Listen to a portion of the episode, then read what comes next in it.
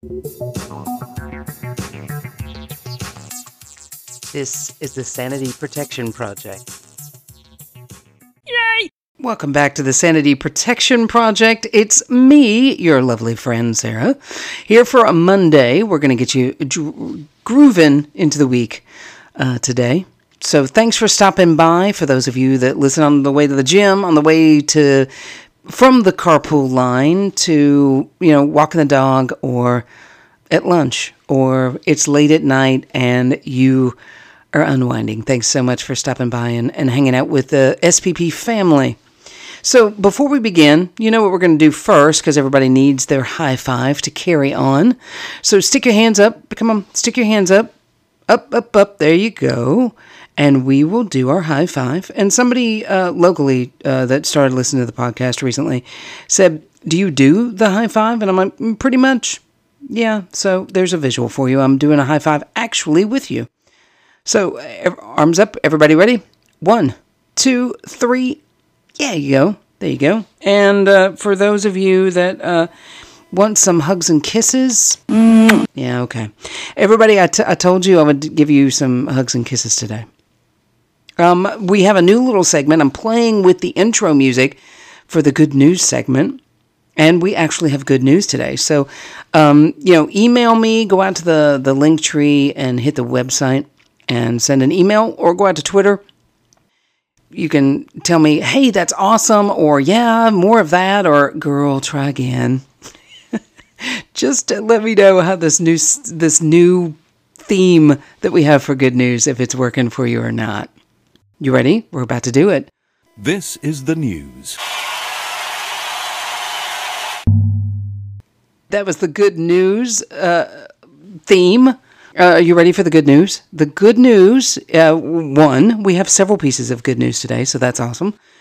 KP in Yorkshire, and I mean Yorkshire as in England, the United Kingdom, um, is starting her second edits and sharpening her sword to slay those dragons that we uh, affectionately are called edits.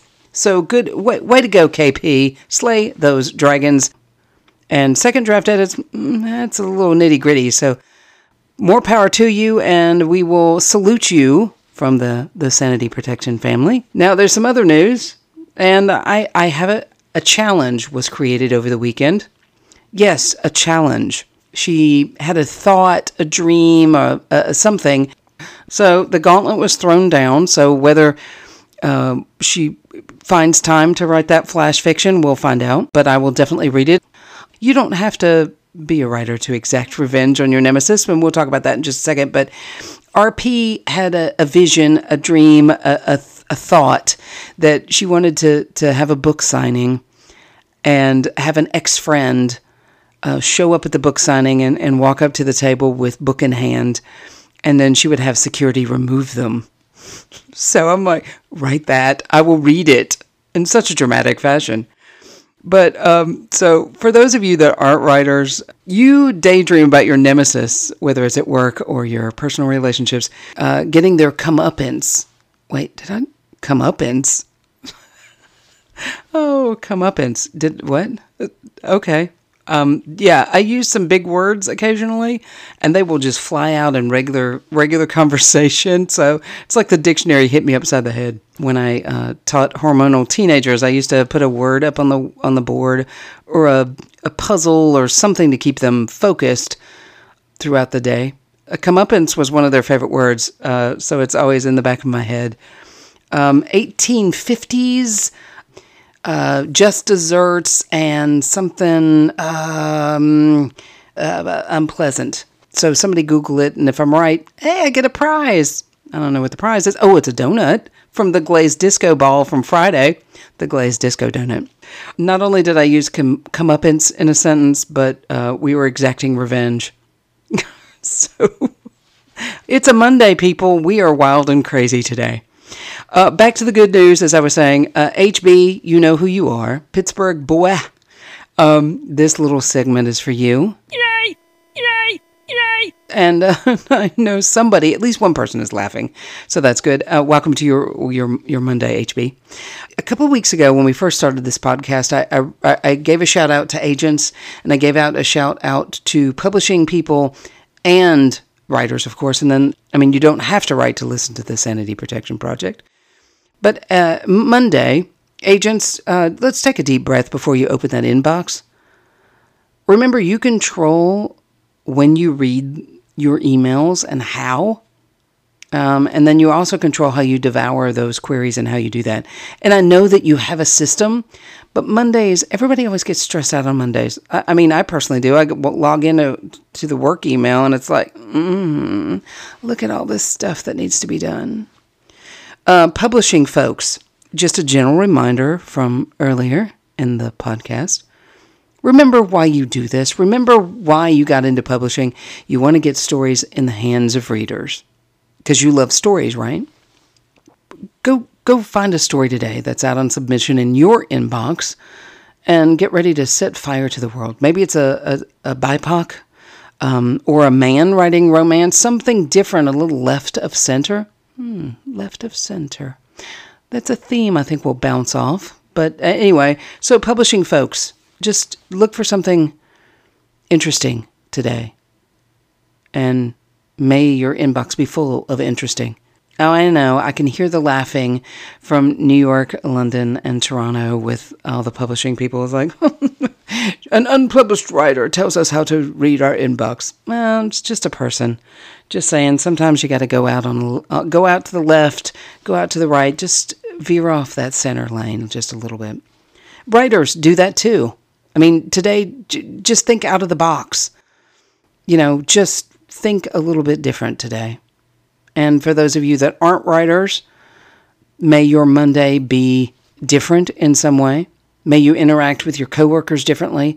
And for those healthcare people that are listening, may you have a patient interaction that surprises you and maybe catches you off guard in a good way. All right, here are today's quotes. Remember, we always have those quotes, gets us in a good mood and a good frame of mind. And they are two today because I couldn't decide. Um, they are Logan P. Smith. The test of a vocation is the love of the drudgery it involves. What is that? The test of a vocation is the love of the drudgery it involves. So, if you're a teacher grading tests, if you're a doctor charting, if you're a writer, it's the research, it's doing edits. I'm looking at you, KP.